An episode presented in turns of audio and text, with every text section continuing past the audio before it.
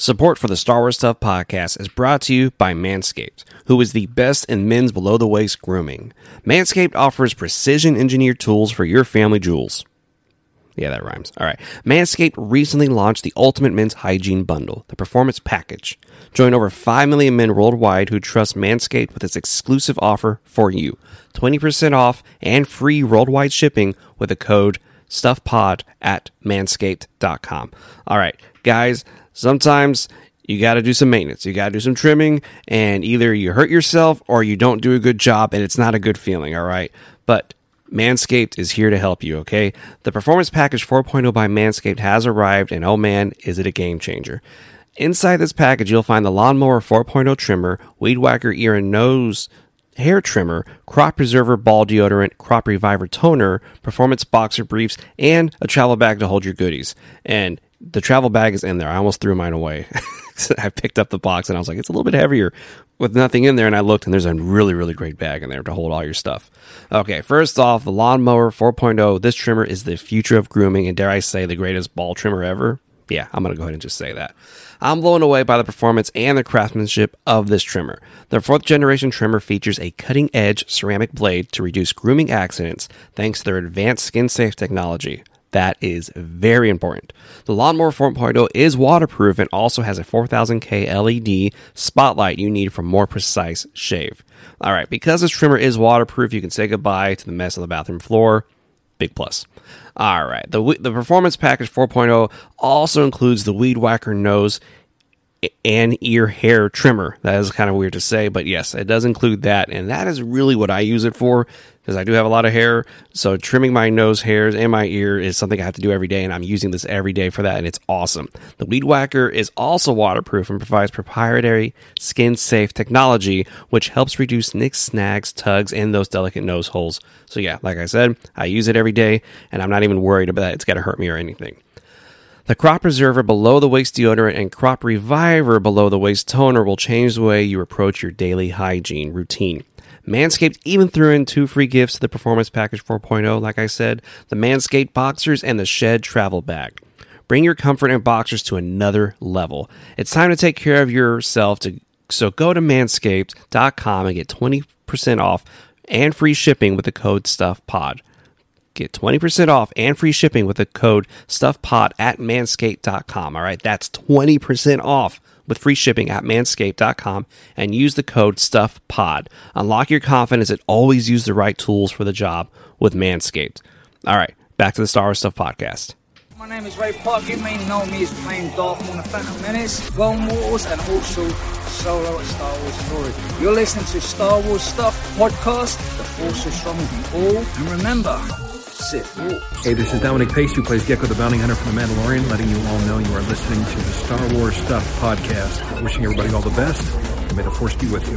Hello, everyone, and welcome back to the Star Wars Stuff podcast, where we talk all things Star Wars. My name is Colin. I'm Christian. I'm Brooke. I'm Ray. All right, we did that one take. Great job, guys. Uh, all right, so there is a lot to talk about. Uh, not just because of of uh, of all of the Disney stuff that happened this weekend. Um, there's all the Marvel stuff to talk about, uh, but yeah, that's pretty much. I'm just kidding. There actually was a lot of Star Wars stuff that would uh, that that dropped this weekend uh, from from the final release date. Hopefully, it doesn't move up for the Bad Batch. Um, uh, all the way to Tales of the Jedi release date, including all the episodes are dropping at once, which is super cool. Um, to Indiana Jones, to Willow, uh, to the, the Skeleton Crew, uh, Ahsoka, Mandalorian season three. We, we, finally have an official trailer for the public, which is really cool, which we'll talk about. There, there, there was a lot of Star Wars news, uh, including um, which actually happened outside of D23, which was the actual uh, um, casting of of of Ezra Bridger. Um, he has been officially cast. So, without further ado, let's let's jump into it. Uh, first things first, kind of kind of like alphabetical order. Andor. uh, it's dropping next week. Um, well, okay. Ray actually just corrected me. It's dropping in like in a week and a half and this is going to be really good. We are getting uh, a other breakthrough in live action, which is live action clones. Um, and the, and it's not, some of them are probably animated, but a lot of them are actually like armored, um, like with like real clothing and stuff, and like an, an actual armor that people built, which is awesome, especially to the people in the 501st. Uh, it's it, it's a dream come true. And in the new trailer that just dropped, it actually does show uh, a couple of new shots of clones, and I think that um, that with the clones that show up, I think that will be a near the end of the Clone Wars, or it might be near the end of the Clone Wars, because I think we will have a flashback of uh, of Cassian as a child and, and seeing the trauma and everything from the Clone Wars. Um, how much Clone Wars do you think that we will see in Andor? I would guess we're going to see very tail end of Clone Wars, very start of the Empire, That makes sense. and then we're going to real quick phase out of clone troopers and back into stormtroopers. Okay. I, I don't think we would see them for more than outside of maybe a flashback, outside of more than an episode. Okay. Yeah, I don't think it will But- weigh too heavy on the story outside of like what we would need to know for context for the current characters. Mm-hmm. yeah, I agree because I feel like it's going to be mostly based on like what's happening in like quote unquote current events for him versus like flashback stuff. Yeah, I think we'll get set up in flashback, but that's it. Yeah, Like, oh, why is he in this fight since he was six years old? But that's it. right. Yeah. Uh, Yeah. so I'm I'm very excited. The uh, the first three episodes are dropping on September uh, on September 21st. Yes, Uh, they so- are. Yep. And it's crazy because all of us were at celebration. We were also just talking about this a couple of months back and and we saw the footage and everything for the first time there and now we are getting closer to actually seeing it and then D23 just happened and there was a lot of news that that just dropped not just for Star Wars but for Disney, Marvel and it was very very cool to see. Uh, something that uh, a bunch of us are excited about is we finally got a date on the Bad Batch season two. Unfortunately, it is not this year. Um, it got pushed back. Almost. It's like so close. Yes, New So Year, close. Bad Batch. right. right. Uh, which means there will be a lot of Star Wars happening uh, next year because there is the Bad Batch, there is Jedi Survivor, there is Skeleton Crew, Ahsoka, and Mandalorian season three. Uh, and then we're also getting Indiana Jones as well. Uh, all, all, all in that, all in that year. So that's very, very exciting stuff. Um, but for the, uh, f- for the Bad Batch, I think it got pushed back. Maybe the, like I was hoping they would talk about it, but they really didn't.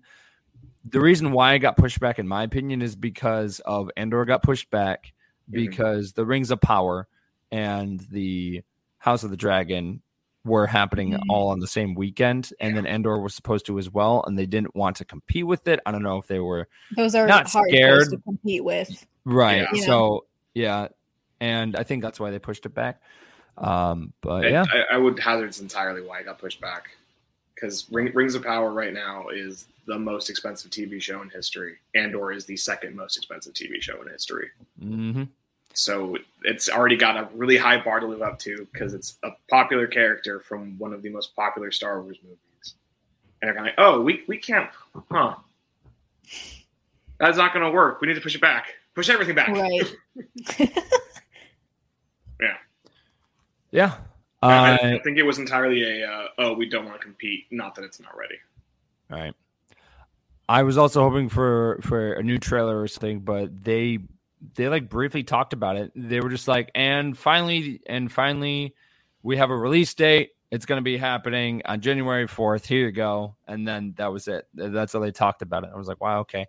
And um uh and something that I'm excited for about that uh is that show, the first season was so great and it built up the characters. But what's going to be great about the second season is that these characters are established and now we can actually um, move forward in the plot. And it's a very dark timeline, um, as as Andor is, and there's going to be a lot of things that will be connected to the original trilogy in that show. As you know, like it kind of ties into Order 66 more. And we also see um, Sheev Palpatine himself uh, pop up in Mhm. the trailer as well. So there's going to be a lot that will be happening um, in that show. And I'm glad that we won't have to, you know, constantly focus on the story of uh, of Omega, kind of building up a story. I'm I'm I'm excited to focus on the other characters, um, because I feel like at this point in the timeline, I think Omega's growth um, has been established a lot, and I think more growth will happen in the show. But that that was like the main. le- I, okay, so Christian, actually, you know what? Here's a question I never asked you. Uh, for season one, Mhm. w- w- what do you think the main theme was? Um, the uh, the like main like lesson uh, of season one of Bad. Batch. I think the, the main lesson of season one from Bad Batch is that as many victories as our heroes get, because of where this falls timeline wise, the Empire always wins at the end. They can go through, they can, you know, blow up bases, they can go steal information, they can go rescue people, they can go save people who are like dissidents, they can go interfere, uh, you know, with Cham Syndulla and the family. But regardless of what they do to step in, eventually the Empire is still going to come out on top because we know the Empire is going to be on top for 10 to 15 years story wise. It's not until Yep. we start getting in towards the Kenobi period that things start teetering and we start to get a little more oh, the Empire is not unstoppable in terms like during the timeline. Especially because during you know end of start of Bad Batch is right at the end of Clone Wars. Everybody looks at the clone troopers as being like, oh, these are the people that brought stability to the galaxy. And then you start to see that transition into the Imperial dogmatic stormtrooper, where it's that we don't care that you've you know been on our side the entire time. Show us your identification, or you're going to be gunned down. Yeah. So season one is very much it's going to be dark. It ends with the destruction of Kamino. It's going to be rough for our heroes. And season two has it looks like a bit of a time jump based on the trailer. So we're going to Yeah. hopefully see more of a them having established a separate identity from being just troopers or being just the Bad Batch. They've taken on a more smuggler scoundrel style like team basis. Yeah, I, I, and and for some reason, I, I don't know why, but I suspect that their ship might blow up at some point, and they might end up getting a new ship because it's it's just bound to happen. Because It will happen. I, I like I, I remember building the Razor Crest, and and I just got done building, it, and I was like, oh, this is wonderful, this is great. And then as soon as that episode um came out of in Mandalorian season two, it just blew up. And i was like wow just another ship that i have to go and buy and wait for. Because at the time we didn't know of what his new ship looked like but of course we went and got it. But yeah. So uh i am very excited i'm very excited to explore um more of that timeline because it's so critical and there's so much to talk about and so much to explore during it so i'm hoping that we will uh see more of that Yeah. uh, and I'm Not hoping only- that now what? that we have the characters a little more fleshed out, we can explore more of like that transition Mhm. from like Republic to Empire because that's what I really wanted to see in season one, and I feel like it just kind of got like pushed under the rug with like Omega and like them basically being the Mandalorian and adopting a child. And Isn't that all no, Star I'm Wars, though? serious. I, no, Star Wars seriously, is I, just found family with cool helmets. That's what's what it is. Very you go. true, very true. So I'm hoping we maybe get a little more into those things in season two. That's that's what I'm hoping for. Yeah, I'd like that, but I also really want to know like why why they made Omega so different. Yeah. Also, I have a hard time with her being a um exact clone or a perfect replica or however they worded it when she is female, Yeah. and blonde. So the D- the DNA I- has been altered, so it's not a Yeah. perfect right because she's she's not a perfect clone so that's that's what i'm having a hard time wrapping my head around because i don't get that I interpreted it as a not as like it. She's unaltered in the sense that Boba was unaltered in the like age wise aging process. She's Okay. a perfect clone with like a natural mutation that happened during the phasing. Like it might be that her and Boba are actually like they have to grow two at a time. So it might just be a case of oh that became the boy, that became the girl somehow. I don't know. But she's like she's the only female that's ever well, i guess that we that we know of i guess i don't know if there were ever in the book Brotherhood, there's a reference to a female clone commander. okay and there is sister. Oh yeah, yeah, yeah, Right. yeah. Yeah. So, is sister the female clone commander? or believe so, different? yeah. Okay. Yeah.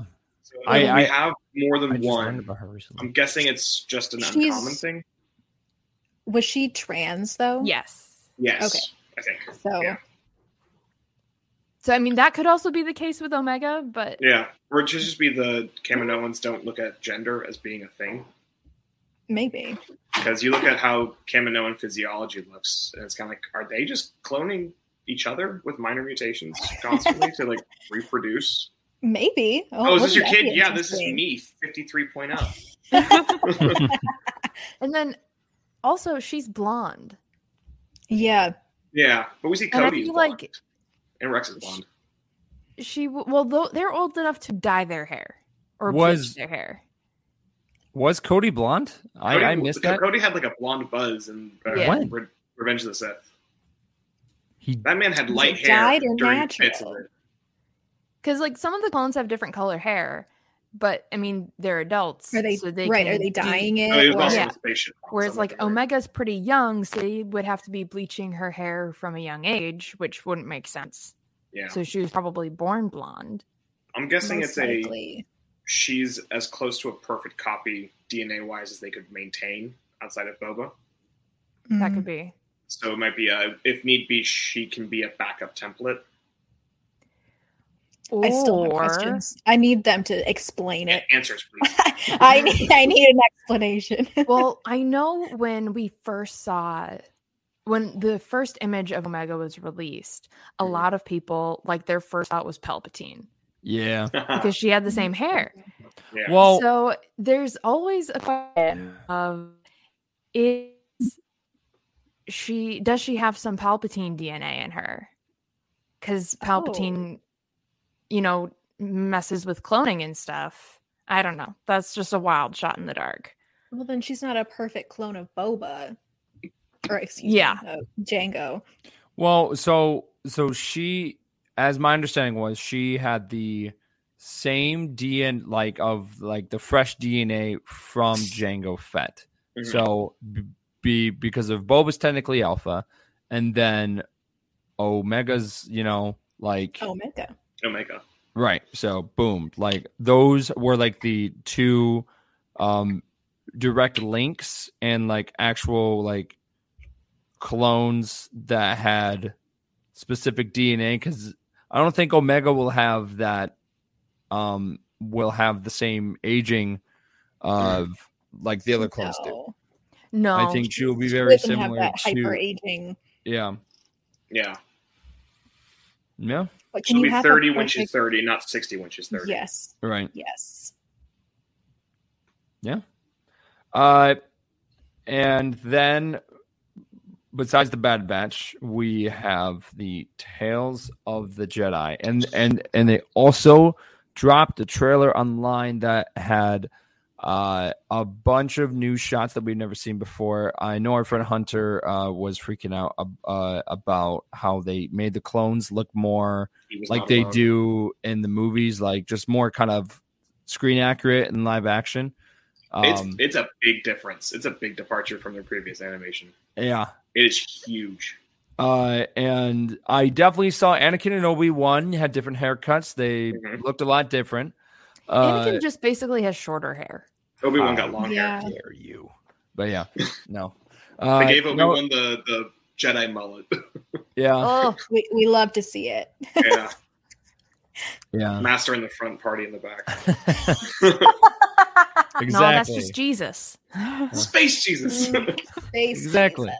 Uh, and we also saw um so as much as I am excited about of the Ahsoka stories, I'm very excited about all the stuff that they're doing with Count Dooku and Qui Gon Jinn because that's something that we've never really seen um before on screen. We've seen a lot of Ahsoka's journey. There are a lot of elements in the show that we haven't seen from Ahsoka, but there's going to be a lot um, that we never seen with Count Dooku, including young Qui Gon Jinn, young Mace Windu, Yaddle.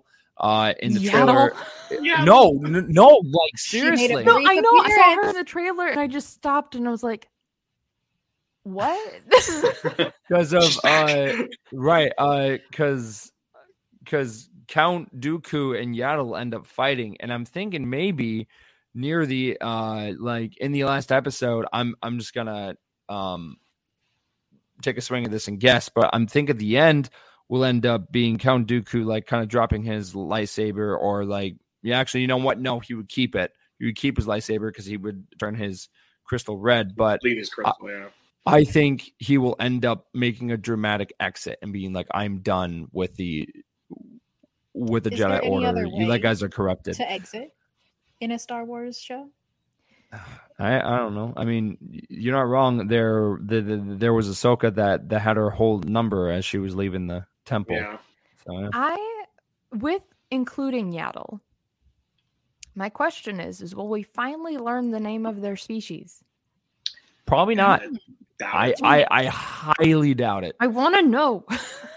Eh, well, see, th- that's the beautiful mystery, though. Um, uh, and uh, and and George Lucas, he he was very specific about not letting um the actual planet, like origin of Yoda and Yaddle, like come out at all. Uh, Do you think because he'll keep that though forever?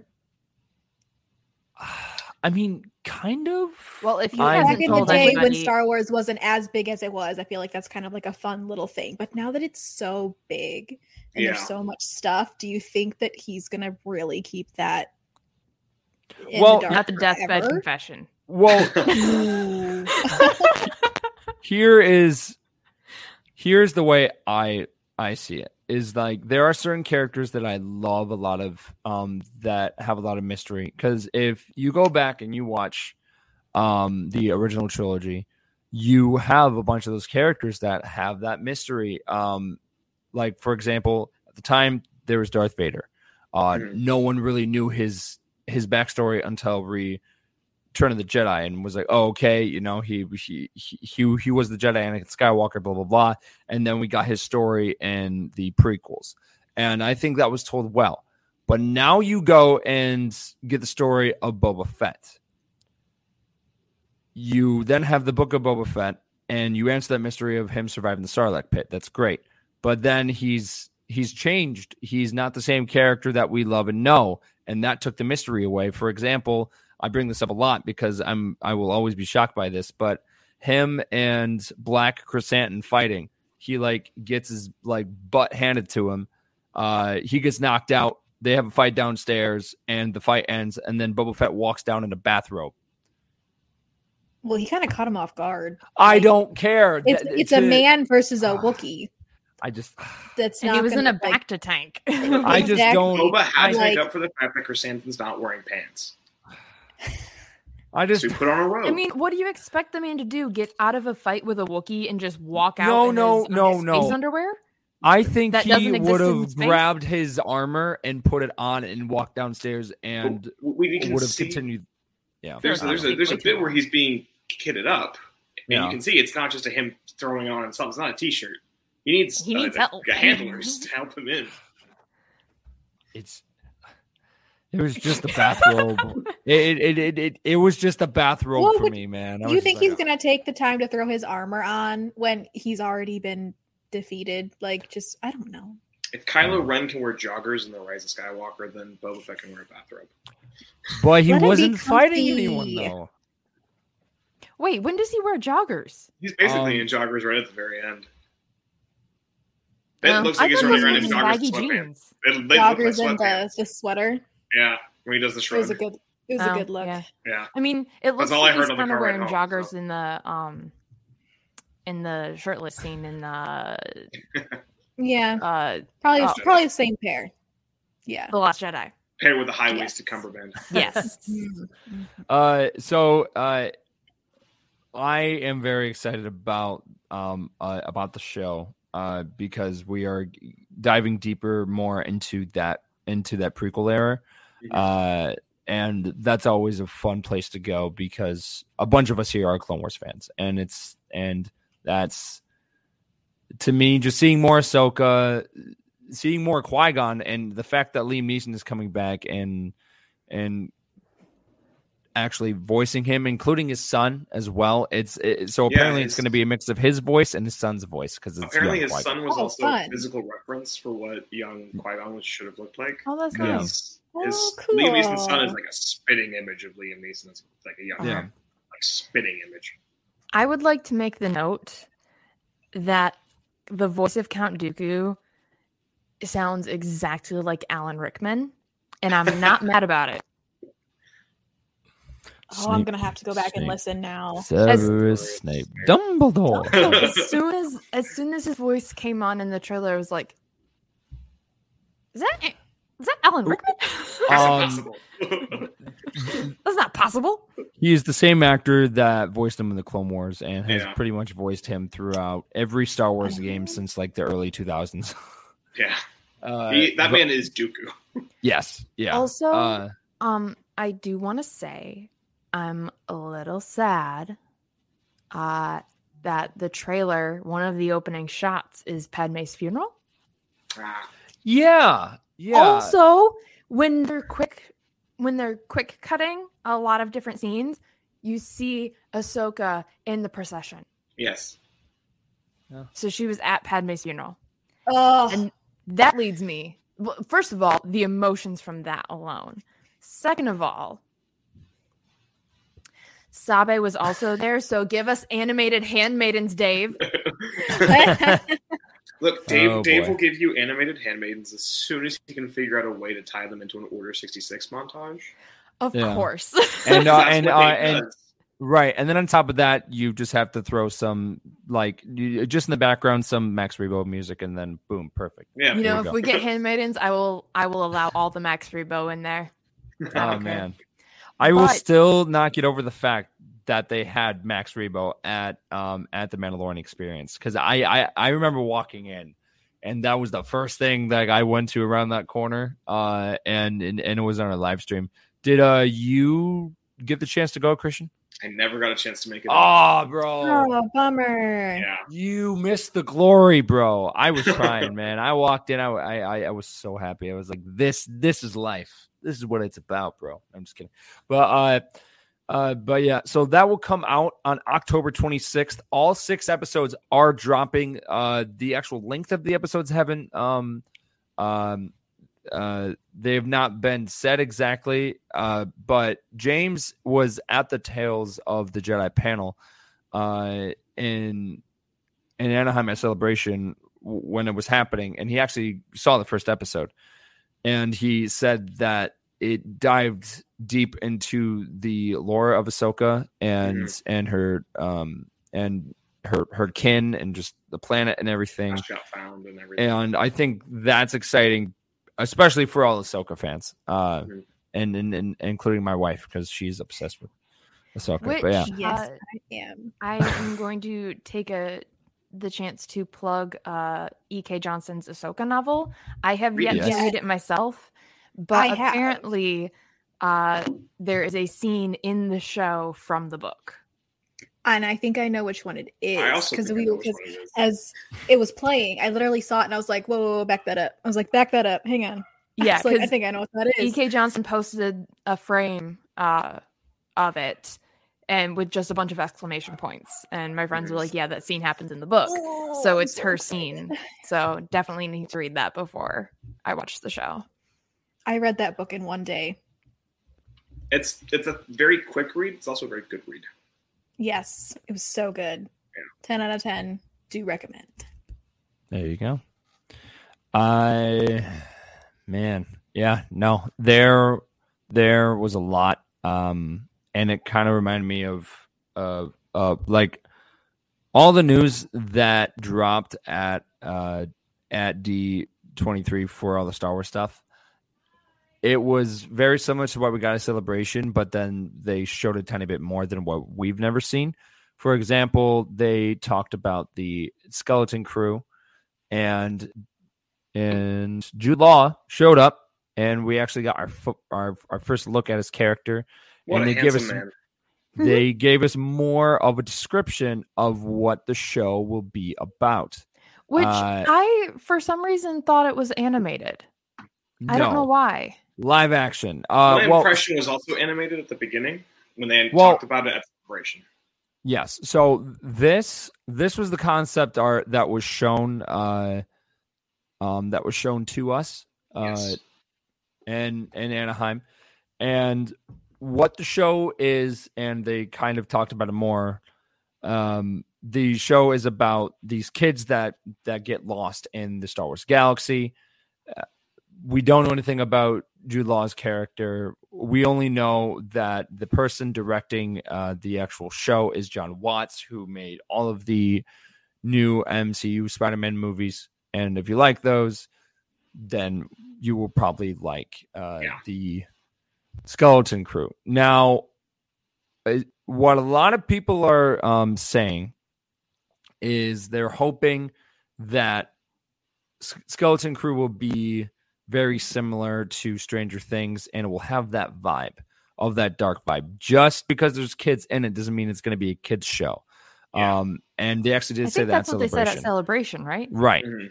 Uh, and that's very exciting because I've been wanting a show that will have, um, like in the Star Wars universe that will have that kind of same 80s vibe that we've gotten from, you know, other retro shows like Stranger Things. And I would like to sit back and just, it feels like you're putting in an old 80s um VHS and and you and you're sitting there and watching it. Like I want that vibe for the show but I also want that serious tone as well.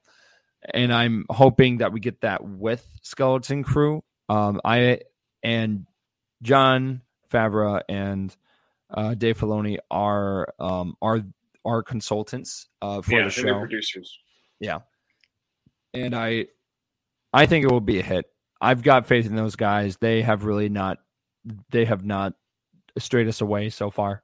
Um, Mhm. And speaking of um, them, they also dropped new footage uh, for The Mandalorian. Some of it is very similar to what we got at Celebration, and there are shots that I definitely recognized from the trailer. Uh, but there was also a couple of new shots as well. Um, uh, and I'm very excited for it. It looks like it got pushed back to spring of next year. It, so- it sounds like a lot of the shows are coming out in spring. Um, the the original date for the Mandalorian was supposed to be like in February, but now it sounds like it might have got pushed back to March. I think it might happen right before uh, Star Wars Celebration next year because Star Wars Celebration is happening in April again. Yeah. Um, uh, all the way back to the original date that they did for uh, Chi- Chicago. So I'm I'm very hopeful that it doesn't get pushed back. I hope Bad Batch doesn't get pushed get pushed back again. They did not talk about uh, Jedi Survivor at all either. I, I I wanted to bring that up because that's also coming out in uh, in the spring as well. They had their first games panel, and the only thing they talked about was the Lego Star Wars game and how they're adding new DLCs, which is just character DLCs. So it's like Clone Wars, Rebels, uh, the from the Obi Wan Kenobi show. That game is incredible, by the way. That has a lot of free roam, and and there's a 30 minute mission where you have to bring Max Rebo from Tatooine all the way to Naboo, so he doesn't m- miss his concert. It's pretty cool. I would definitely play it. It's a lot of fun. Uh, but yeah, no, Really? I yeah, yeah. That that was the first side mission I did. I was I I uh people kept telling me about Well, that was like, doesn't surprise me. Imagine my surprise. yeah, well, it was so cool, man. Like it was awesome.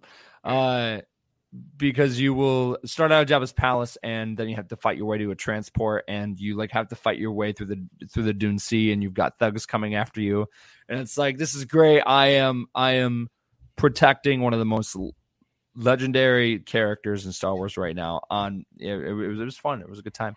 But uh, Imagine liking you- a job so much you have to literally fight for your life to get there. I can't. Yeah, I was gonna say being attacked Not like for that seems a little extreme, but okay. Hey, uh no wait, wait. Um I think the plot was what the uh the uh plot was that a a rival band hired um hired different mercenaries and bounty hunters to like stop him so then that way if he got killed or something then they would take over that spot at the concert. Imagine being so desperate for a concert slot that you would murder your competition. That's pretty cutthroat. Wow. This It- feels like an That's, opening. that's like, showbiz, white baby.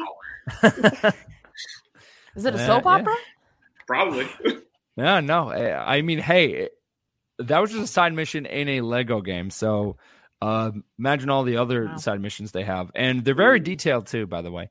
Um, but that will be uh, dropping this winter for all of the DLCs for for Lego Lego Star Wars: The Skywalker Saga.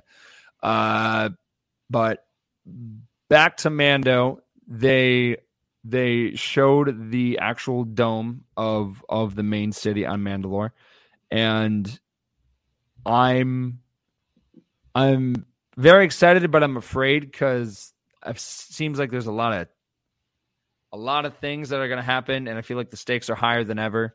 Um, I think that Bo-Katan is on that level of where she she really wants that sword, like she really wants the dark saber, and I think she wants to win it the right way. Do you guys think that they will end up like fighting for it, or do you think that um that Mando will be just like, dude, have it. I want nothing to do with it. Just take it.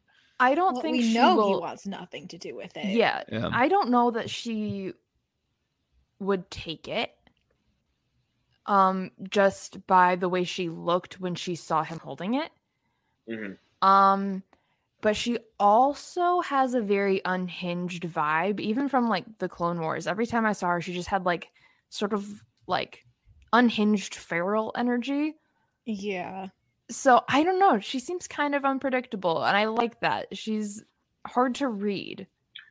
One thing that I got much so. from Sorry. the newest trailer compared to when we saw it uh, at Celebration was it feels like there's going to be actual conflict between the Bo-Katan Mandalorian loyalists and then the covert style Mandalorians. Yes. initially, it looked like oh, it's just Din being hunted by both factions. No, it, it looks like it's both factions pitting against each other, and then So- also Din's just caught in the middle. Okay, so you were thinking there would be a other Mandalorian civil war is if not full on civil war, definitely a attempt by the armorer Yeah. and Paz to undermine Bo-Katan. Uh and and we actually also got a uh shot of it wasn't it wasn't it was not Babu Frick it was a species but it is confirmed that we are getting Babu Frick in Mandalorian season 3 uh and it showed a um what He's my oldest friend. I've known him Yeah. for 30 minutes. Uh, and we see a shipyard that looks like Corellia. There's a chance that we might be going back to Corellia, which would be super cool. That'd be cool. Yeah. Uh, are we hoping to see any main, like, any of the main trio from from the original trilogy, like Anakin, and not No. Ugh. um, uh, uh, Luke, Leia, or I Luke, would- Le- Han. I'd I be okay with a see him. reference to him. I don't want to see him. Okay. Agreed. I Yeah. think This Luke is not the their most story. to see. Yeah, and even then, I I, hope they keep it minimally. Yeah. Yeah. Yeah, I just I'm if hop- it's not their story. I don't I don't I don't want it. yeah. Uh, oh, okay, okay, fine. Well, here I'm, I'm I'm gonna ask the question again. What about Ahsoka? Do Oh, yeah. we do we want to show up in see? everything. Oh, okay. All right. I I want I want Luke to make an appearance in Ahsoka. I don't want him to have it sustained part of it. I want to see him talk to Force Ghost Hayden. I think that will bring everything full circle. Um, because we just got that in an, in a new book that came out, and the Mhm. entire time that I was reading it, I was just lo- of of that part in the book. I was just like, I want this in live action. I want Luke to communicate with Anakin. I I, I think of Ahsoka, Anakin, and Luke were talking and maybe there was R2 in the background or something like that would be it for me. And um because that's something that has been dreamed about for me ever since Re Return of the Jedi came out. I remember watching that and seeing just being like, I want them to talk. I want them to have a conversation. I want I want Anakin to um be stow him some wisdom. Um Yeah. yeah. So I really want to know, like for the Ahsoka show, I really want to find out how Ahsoka and Luke met. Yeah, I hope they talk about that. I think they will. Uh, yeah, that'd be a good thing to get cleared up. I think they will because I think Ahsoka will fill in a lot of those um, gaps that were not shown uh, in uh, in her first appearance in live action because we just saw her on the planet and we were like, oh, okay. But I think what Ahsoka is going to do is it will fill in the gaps from that time that she left the um, the uh, world between worlds and rebels and through the events of from there from return of the jedi to the present timeline in mandalorian i think they will talk about that i would be sur- surprised if they didn't because there is a lot of big time gap where in rebels it was she got pulled out of world between Yeah. worlds and then you go to near the end of return of the jedi and she shows up as uh Soka the White like Gandalf and and she has a staff and she's a white cloak and it's like that's great and cool but where have you been what's going on like what's the story I I, I know you're you're about to go see Ezra but Yeah, we need some details so Yeah, I is- think they will talk about it especially because she's been around them for the entire period that Luke was with the rebellion. Yeah. Are you telling me that the Padawan of Anakin Skywalker is not going to go out of her way to go meet the son of her master? right Just to be like, are you anything like him? Oh no, you're way more level-headed. Okay. what do you mean spinning is not a thing you do? What? But um, Uh, before before moving on to Ahsoka, um, I do want to say I'm loving the uh, upgrade that Bo-Katan got in um this trailer. Uh, her hair looks phenomenally That's better a nice wig. compared to um the like it looks a lot more like Clone Wars. Um, Mhm. Also But- feels less Lego piece. Yeah. Um, I do want to ask this question. Um, because she's gonna be in the show. It might come up. Who's to say? But I really want to know. Are we ever gonna find out who Korkie's mom is? Because it's referred to as Keen's nephew, right? Right. Yes. Which would imply that Bo is his mom. But there's nothing else confirming that. So all, there's either a third sister or Satine's his mom. It could also have been a brother. oh We yeah, but we don't know of any brothers. Right. We only know of those two sisters. we we don't know if they're the only crazed siblings to have survived that civil war though I want to know. because it could it could be that I mean- wanna know personally i make Korkie kenobi believe it but you know Same, Mhm. same. because there's just The a few too many lie. similarities Looks The don't looks lie. Don't Okay. lie. here is here's He's my a thing with that. Yeah. Okay. So here's my thing with that though. If that ends up being the case and everything, that's great. But at the same time, do you think that kind of defeats the purpose of um of Obi Wan trying to set that example. Like he was telling Anakin not to go down the same path like that that he almost went down, like with Padme. And then if he ends up being the father of Korkie, which I don't know if they would drop that bombshell No. like just randomly in season three. No, of I don't know that the, that bombshell would be dropped. I think how we would find out would be Bo making some sort of comment about her family, um, or referring to her sister, or if she has any other siblings. Yeah. Because if it if she makes a note that it was it's just her and her sister, and that's that's her family, then we have the answer. That Okay. said, there's something I've been thinking about a lot in terms of how Mandalorian culture works because they talk about Din and Grogu being a family, a clan of two. You are as Yeah. his father. Uh, one of the things I've been thinking about is because Mandalore works off a clan basis and you can be adopted into families and clans, it Mm. could be that the term auntie for Satine used by Porky is uh, like a familial honorific that we have. Like, you know, I have uncles and aunts that are in no way related to me by blood.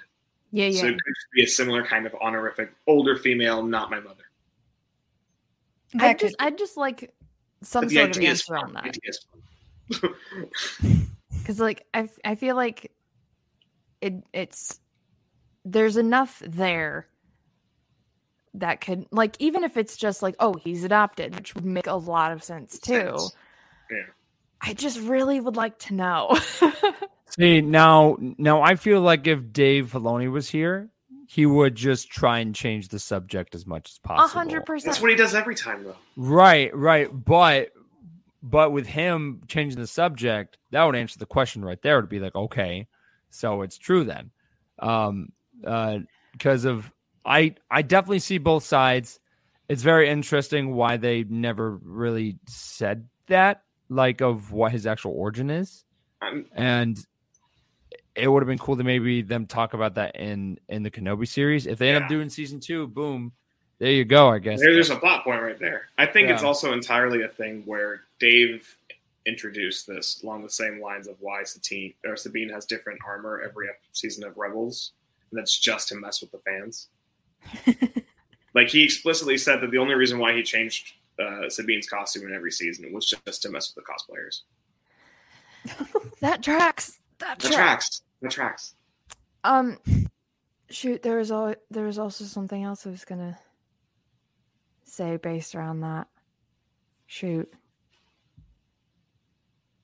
come back to me when i get that train of thought back on track All right. Okay, okay.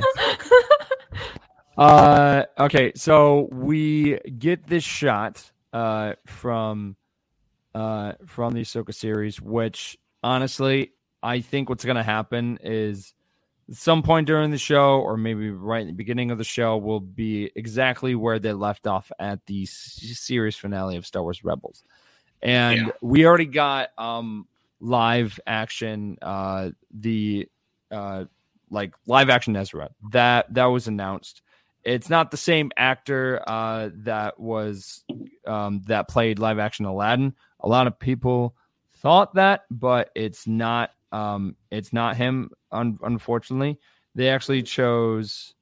Uh, they they actually chose someone else. Um, his name is. I'm gonna try my best to pronounce this. Uh, Eman Esfandi um and he he is a indie actor so he hasn't done that many big projects um Mhm. and i'm i'm very hopeful it's hang on, there you go um he looks great. He looks like him. oh Like, yeah he looks like him. Like I saw the picture and I was like, "Holy smokes!" Like I looked him up too to try to see if I'd seen him in anything. And it actually came up that he was a director. Like that's what his little thing said on Yeah. Google, but didn't have too much listed under it. But he looks s- spot on. I'm I'm Yeah. a little heartbroken that's not Raul Coley, but Yeah.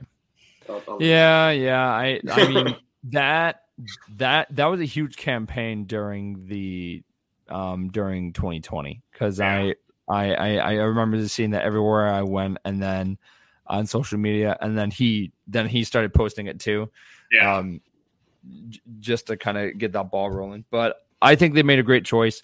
I'm still hoping that um, that uh, they stick with the same actor that played Thrawn. Um, and Yes, Lars Mikkelsen.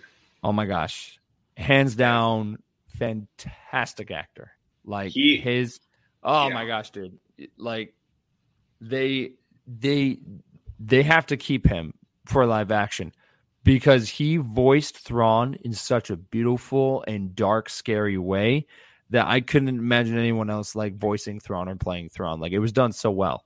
It's it's also like Thrawn is described in a lot of the books and a lot of the comics as being like, you know, Chiss are humanoid, but they're slightly like bigger and like just better than human Yeah. in a lot of different regards. Um, Lars Mikkelsen's something like six four, six five. The man is Yeah. tall. Yeah. Um, if well, the last name is familiar, it's because his brother is uh, Mads Mikkelsen, who played Grindelwald in the new Fantastic Beasts, and, And he also Hannibal played Lecter in Galen Erso. Series, and he played Galen Erso. Yep.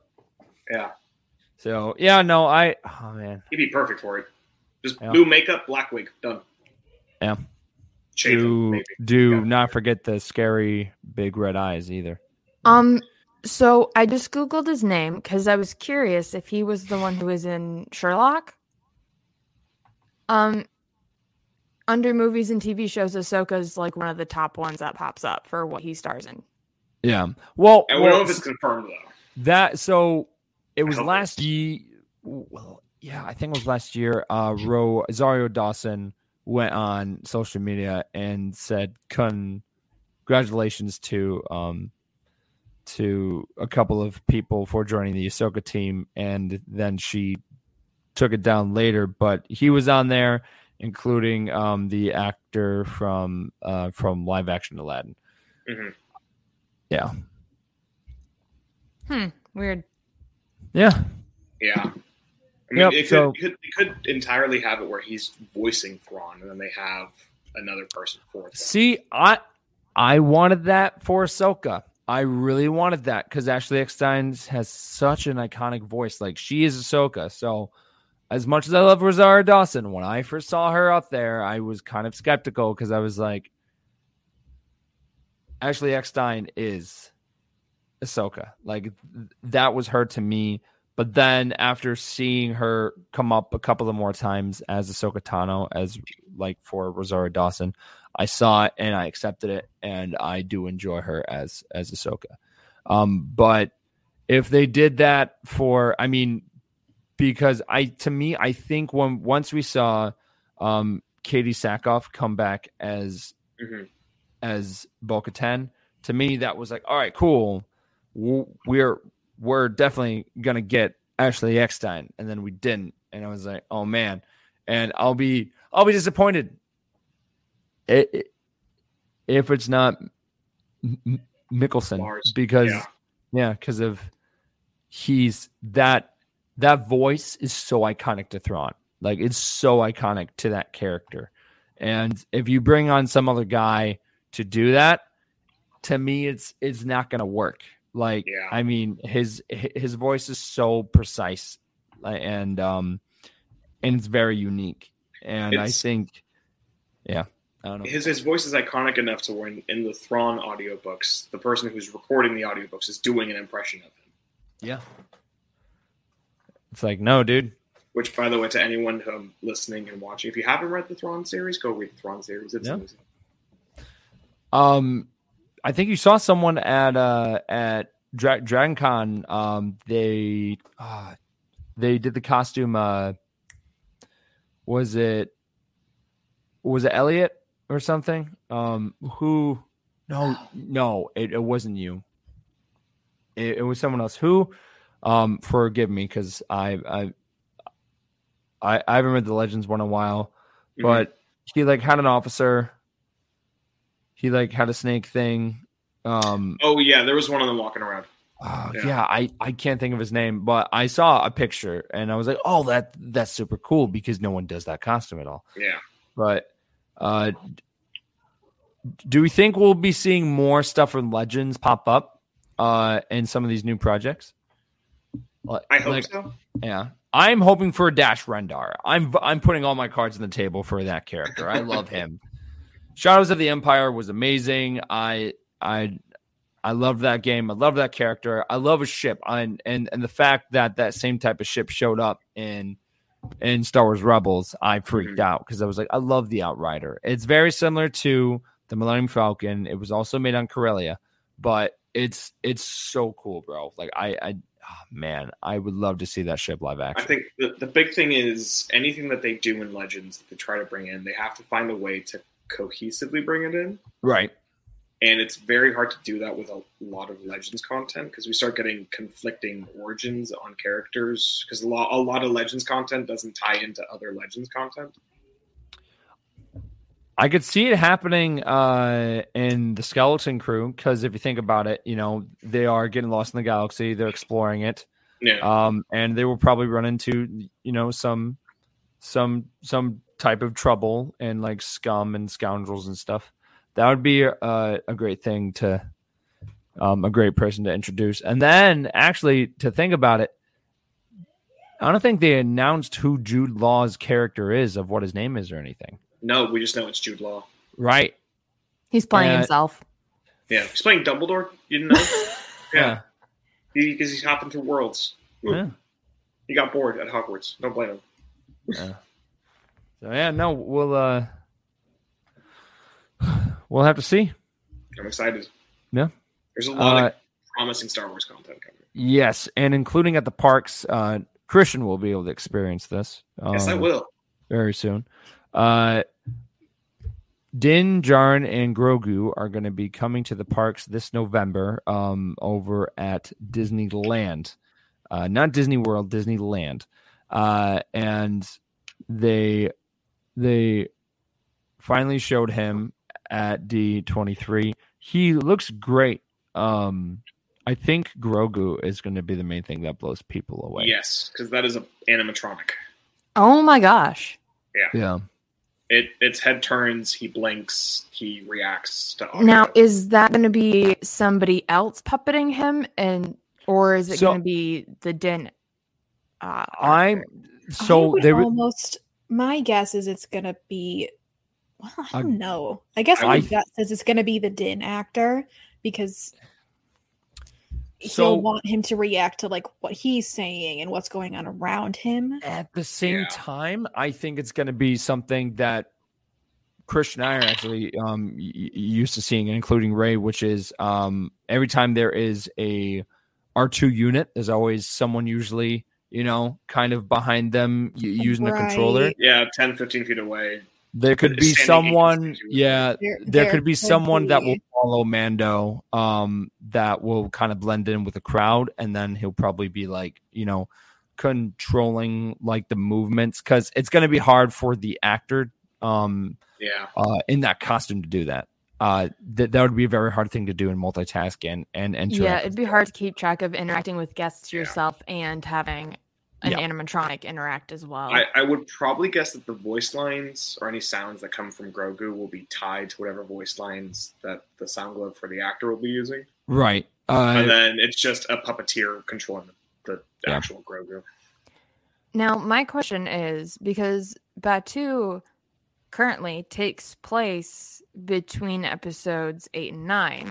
So are they changing that in Disneyland? Um, what they've been doing now is they've been having Boba and Fennec strictly stay in the marketplace Yeah. area. They they they don't go in the Falcon eh, um courtyard. They don't go um in the First Order courtyard or anything. Mhm. They they specifically stay next to um The to the area. yes. Yeah. Uh So they're kind of doing it like uh Magic Kingdom does, where like each princess kind of has their own area. oh yeah, yeah, Yeah. yeah. That kind of Yeah. thing. uh because it would be weird to see Mando and Boba and all of them walk like Yeah. right next to the Falcon. It, it, all of a sudden, it- oh, it would- there's there's Rey talking to yeah, Ben. it- what? it, it would definitely throw things off. Now, Chewie could definitely end up like running in, into them at some point because even though we haven't seen it in the timeline, we've never seen these characters on this planet, so anything is possible. But you would never see Kylo Ren, you know, interact with Mando or like Yeah. anything like that. Like that would never happen. But Chewie could definitely do it because he was alive during that, um, like during that Mandalorian timeline, uh, because it's taken place during that 30 year gap from Return of the Jedi to The Force Awakens. So I could definitely see Chewie and them like running into each other at some point. Will it happen?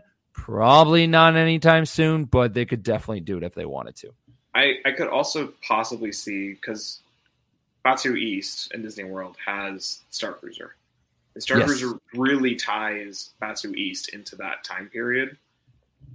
They, I don't think they'd ever permanently change it, but I could see them doing periods of time where they have different eras at Blackspire in Disneyland. Yeah, yeah, yeah. because because Blackspire exists in the Thrawn books from the Clone Wars all the way through the Empire. We know it Yep. exists during the sequel trilogy, so it's entirely possible they could do like just a period of a couple weeks where it's like, oh, instead of First Order stormtroopers, it's the normal stormtroopers, and instead of Kylo Ren, it's Darth Vader running around, and we'll just ask everyone to ignore the fact that it's the wrong ships and the wrong flags and the wrong everything else. Yeah, uh, I I'm I'm I'm very excited for um for what's to come. I was hoping for some type of expansion announcement. Uh, there was not. They have the room for it. I'm really curious of what Galaxy's Edge is going to be like in the next couple of years. Uh, uh, Yeah. uh, especially if they're not really doing anything with the sequels. Will they end up changing things? Will they end up adding things that will kind of age out the sequels? We'll That- that's what I'm thinking because so much of the content we see coming forward Yeah. from Disney either takes place just before the original trilogy or takes place in that gray zone between the fall of the Empire and the start of the First Order. So it's entirely possible that they might change up the park within a couple of years. I don't know what they do. I don't Um, think there's a need to, um, like you had said, like throw it back and bring like Darth Vader Yeah. into Batuu because in Hollywood studios there are like Star Wars areas Right, where those characters could hang out. Yeah. So they could bring those characters to the park without having them be in Galaxy's Edge. Yeah. Yes. We'll have to wait and see. Uh, I am I am hoping that eventually they add some stuff in the Mandalorian and all these other shows to Star Tours because I think Star Tours deserves more. Um, Yeah, Star Tours can be constantly updated like that. Yeah. yes. And I wish Star Tours would stop hopping me through different time periods during the same ride, but I think they've gotten a lot better at that because these past couple of times I went on, it, it, it would either stick during that prequel like um timeline? Era or yeah yeah of that era or it would jump from the original trilogy to the sequel like where it would just stay in its own lane. And i i don't know if it's because a lot of people have been like that ride's not canon. You like can't jump from the battle of Hoth all the way to the battle of coruscant. That's not how that works.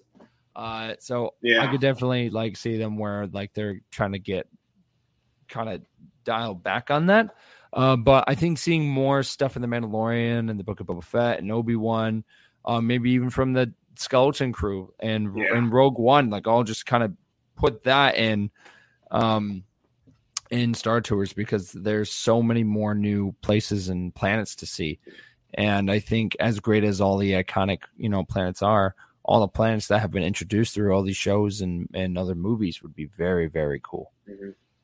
Yeah.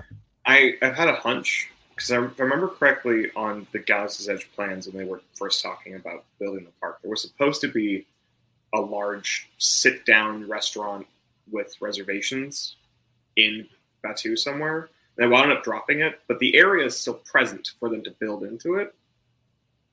And I'm really hoping that they like kind of take, oh, well, we have all this stuff from the Mandalorian and Book of Boba Fett, so let's just build like a sit down area that feels kind of like you know, you know, like a, an expansion on the cantina, or if it feels more like Garsa's, like you know, like luxury den. Okay. Because I think that'd be it'd be one a way for them to make more money, which I know Disney is always in favor for. Um, but also would allow people to spend even more time and money in Galaxy's Edge. Plus, you could have Max Rebo performing. Exactly. Oh, exactly. true. Look, we got Exactly. we got See, DJ Rex in the cantina. As long we get Max as- Rebo in the sit down. As long as the puppet or animatronic that they have for Max looks more like the original and less like the Book of Boba Fett one, because the Book of Boba Fett one is a little creepy. but it's, it's still Max Rebo. Yes. Yeah. And and and and the other condition is like I have to be the one that's operating. Obviously. Okay. Like I would do that un, un, until the day I die. Like You get to do that, and I get to be Sabe. boom, there you go. Figured it out. There you go. Making dreams come true. There you go. but uh, uh but yeah, no that um that was the main stuff about Star Wars. We never really got anything about again, nothing about Jedi Survivor unfortunately. Nothing with the games, like no really new like projects. The like main taker from I mean most of the time at D23, I feel like the main like the main panels that always end up making the most impact is Marvel. Uh, and to, to be honest, I think Disney outdid Marvel this year. They they dropped a lot of stuff um, more than Marvel uh, and and Star Wars, and Yeah. they actually like their like Parks panel was almost two hours long. That was a long panel. Uh, and they also um, d- dropped a bunch of uh, new projects of of remakes and everything. Um, and Lucasfilm is doing that as well with Indiana Jones 5. And they haven't said the title yet. I'm here's my take on it. I don't think they're gonna give them a title. I Yeah? uh yeah. I don't think they're gonna give them a title. I think they're just gonna leave Indiana, Indiana Jones 5 as Indiana Jones. Uh, and that honestly makes the most um, sense uh, to me because it's closing out the story.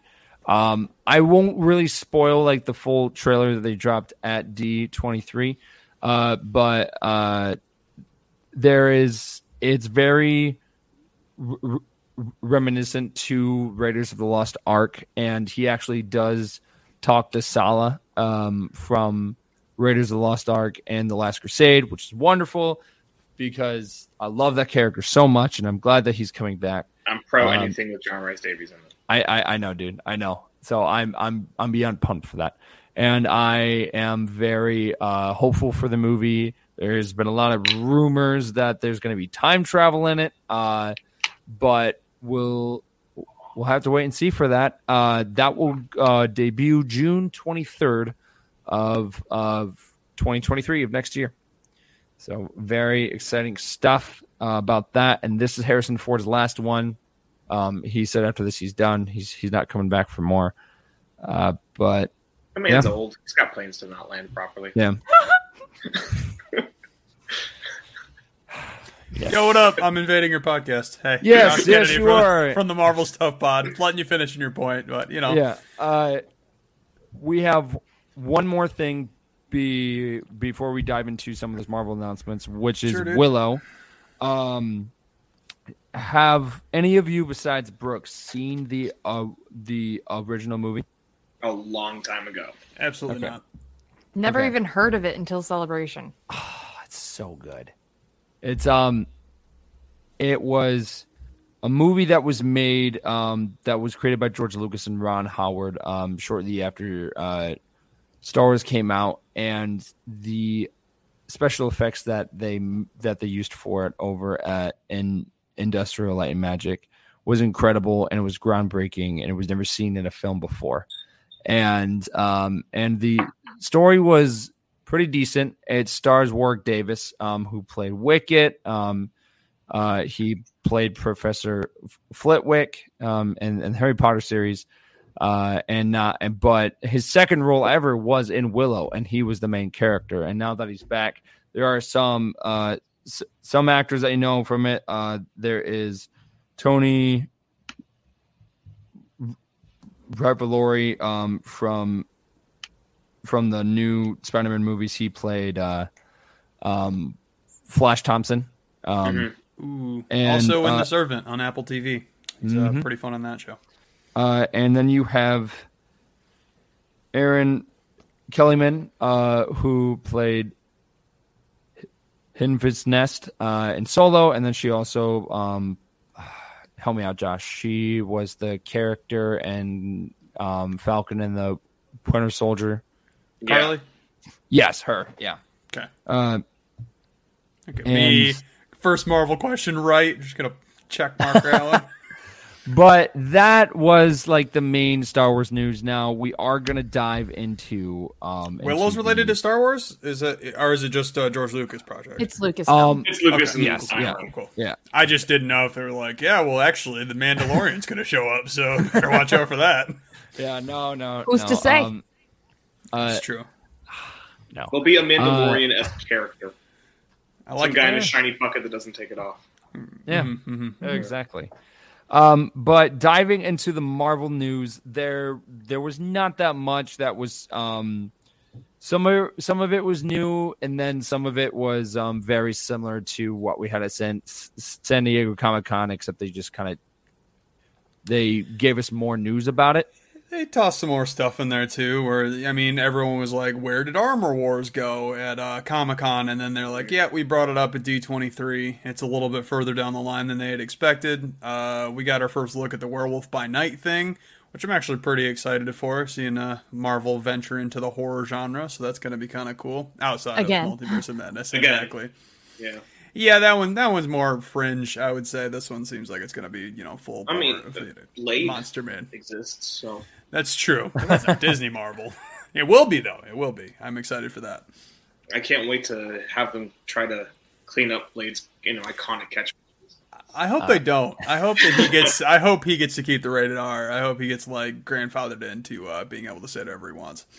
I think they will. I um I I think because they are adding Deadpool, I I think Blade will not be held back. I don't think Daredevil will be held back. I think Dare when when he shows up in She-Hulk, I think his character will be kind of PG down.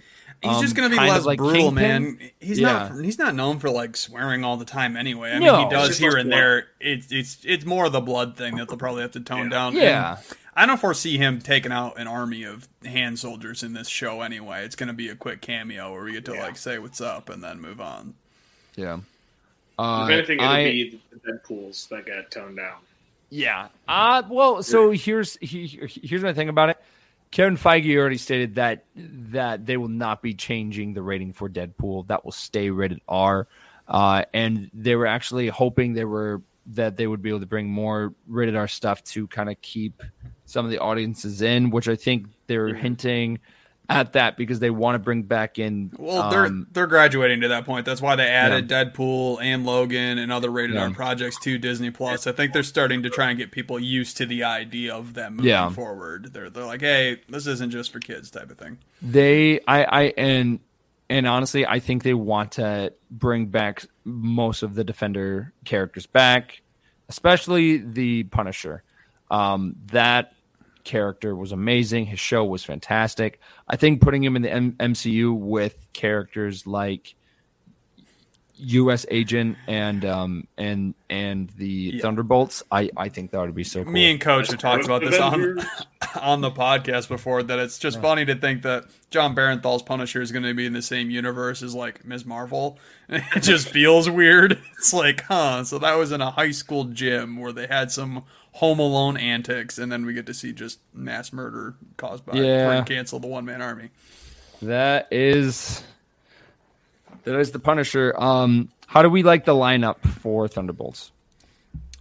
Um, I I didn't see Bucky coming. I was I was surprised at that. I was I was glad to see him because I've it's pretty well known that he's like one of my favorite characters in the MCU. So getting to see him get developed even a little bit more, pretty dope. Uh, I'm excited. Uh, I don't care about. Go- don't care about Ghost at all. Does anyone care about Ghost? And like they butchered Taskmaster in Black Widow, which is kind of unfortunate because Taskmaster is kind of a big deal in games and comic books. Yeah. I mean, he's probably you know B list, but higher on the B list. Well, do, do we think Taskmaster will be the same, Yes. like the same person that we saw in Black Widow? So Yeah. it's it's it's that um it, it's that girl. And It's Older the, girl, the, yeah. the daughter, Yeah. yeah, yep. Yeah. So, think so. I'm not complaining that Bucky's in it. I just don't see him working with John Walker. New. Yeah, he's gonna hate that guy, but it, they're gonna be one of the only ones with like an established relationship. Obviously, Yelena and Red Guardian are pretty. I'm close so as well. excited to see Yelena again. I know. I was I was thinking of like because at one point there was a romance between Natasha Romanoff and Bucky Barnes. I mean, they could maybe hint at that type of thing. With Yelena, I don't know. There's a lot of different directions they could go. I'm just really excited to see more. Red Guardian. Yeah, Yelena just moved up on my costume list, so that was She's great.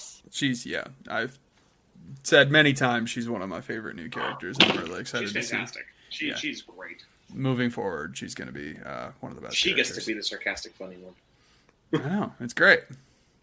Um, now we didn't see Baron Zemo in that lineup, and he was one of the original um characters in that lineup in the comics, and he didn't um he did not show up in that lineup that they showed at that panel. This lineup feels like they're taking a lot of the lesser known characters and pairing them with some of the ones that got a little more audience credibility just to kind of bring the the level up. Like Ms. Marvel is getting tagged on to Captain Marvel and they're kind of going to even themselves out a little bit there too. You could argue which one's more popular in that scenario, I suppose, but if you're comparing Ghost to Bucky Barnes, it's not even a contest. So having No. them be on the same team, it's going to make hopefully make us like the characters more, but there's always the chance that it's just going to make me hate their guts. So let's hope not. Well, something else as well is is that honestly, near the end of Falcon and the Winter Soldier, you you could still see that um, that that Barnes um, he wanted nothing to do uh, with with U.S. agent. Like he wanted nothing to do with them because of. Well, yeah, he's um, essentially just like the right. Kmart Captain America who's his best friend, and no one wants to see that. So Yeah, uh, and I'm thinking that the Thunderbolts is it's it's pretty much the Suicide Squad of Marvel. I was gonna. It's a little bit. I was gonna say question for the panel. Do we think General Ross already shot his scenes? Clearly, the actor passed away, but he's kind of the biggest deal in the Thunderbolts, at least in the comic books. Yeah. Is there any chance that he already filmed his scenes and we get to see a posthumous appearance? Or is it more like too far down the line and we kind of just got to give up on having that I- payoff? Because they've been building him up as a character for 15 years, 10 years, whatever, Yeah. whenever Incredible Hulk came out. Something I could see them doing. I mean, I don't know if they will. Is in let's see. Um, when Peter Cushing passed away, there was like um for Grand Moff Tarkin, it was like okay, we'll never see that character live action again. But they found an actor that um w- w- which has played a lot of like iconic roles. Um, to come in, do the voice, and then they did like the deep fake um, technology like on him in Rogue One, and that worked. And I could see them doing that for him in the show. But the thing is, that's going to be up to the family. Um, the uh, the uh, the family of the deceased um, usually has like like the rights. They've got pretty good control, though, especially whoever's in charge of the estate, power of attorney, and all that good stuff. Yeah, gets into the legal mumbo jumbo, but if he shows up, then great. If he doesn't, I don't think anyone's gonna just lose their minds over his absence. It just would have been a cool thing for the fans. You can also recast. It, it's an option. That's true. Yeah, he's not like, yeah, this isn't Chadwick Boseman. Let's not give No, him so it's- much it's credit. so- it's just we- like, yeah, We need a, a, a grumpy old white dude with a mustache. Like we we, we recast War Machine already. I mean, Yeah. we we've casted bigger char- recasted bigger characters already. Yeah. Uh, and s- speaking of roads, uh, for Secret Invasion, what do we think about the trailer for that? I was surprised to see Rhodes in it. I didn't see that coming. I mean, it logically, was I, guess you kind of bring. Uh, I mean, we're known for cameos, so you might as well just throw in some fun cameos. Uh, I don't think we got to see Emilia Clarke, did we? Was it? was I? Yes, yes, Was she in she- that? I watched it, but I guess Yeah. I missed her. It must have been quick. Um, so how they described the show is that that's going to be like the next big um crossover event um is secret invasion is that show and they to be honest i think it's mainly going to be like of the side characters crossing over the only main Avenger I think that will pop up in there will be Rhodes. I mean, you can argue Nick potentially- Fury is kind of an original, Yeah. but that's Um, what you're saying. Yes, yeah. Like um uh I could see them uh potentially maybe getting Sam Sam and um uh Sam Bucky some of those characters to show up in it um because Secret Invasion of that storyline was always uh very detailed in the comics and it dealt with the main Avengers. This seemed less cosmic than I was expecting for this because it kind of seemed like they were hinting at the the Skrulls, which which is what they're doing. Clearly, that was shown in the trailer. Everybody's like a clone of each other, but at the same time, this feels more they're going like noir kind of crime, almost like a James Bond esque spy type of show. At least that's what they did from the soundtrack in the background of the trailer. That's the vibe that I got. So hopefully they stick with that because I'd much prefer that over another space adventure. That's just my uh, personal preference, though. Yeah. Yeah. Um, what projects are you guys most excited about? Of uh, um, Loki. Lo- okay, all right, wow, this man. Yeah, Which Ray's no randomly going to start trailer drop. appearing on the Marvel Stuff podcast again as soon as Loki appears. as soon as Loki appears. You're in.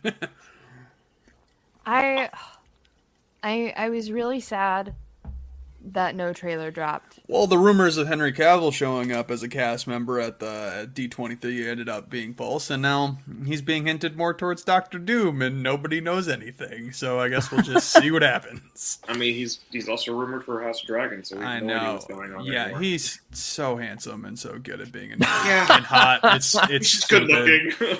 God, he's like Chris Hemsworth in like God Bod, but then he's got the nerd ability to like build the computer and like it's pretty great. I can understand that. I, Yeah. I can understand why you want him in everything.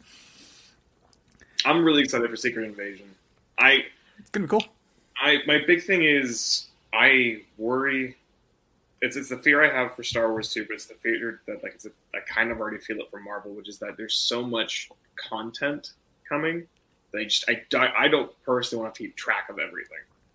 Yeah, uh, it's starting to get expansive to the point where it's it's gonna be hard to like we if we do an It's Avengers starting to get expansive, dude. it's it's getting worse. You know what I mean? I mean, worse. we're getting further and further into like characters Yeah. that no one's ever heard of. Not that I'm complaining, but at the same time, you're not going to have real tie-ins with all these characters anymore. I think that's why we're getting two Avengers movies because we essentially have two entire different super teams that are going to be Um, team ups. It's going to be impossible to get everyone involved. There is also the ride that they announced that they're doing over at at, at Disneyland, and um and that ride will be very similar to Rise of the Resistance, apparently, and it will deal with the multiverse, and there will be different versions of characters. So there So will be the classic. Steve, yeah. So there will be the classic Steve Rogers, but there will also be um uh.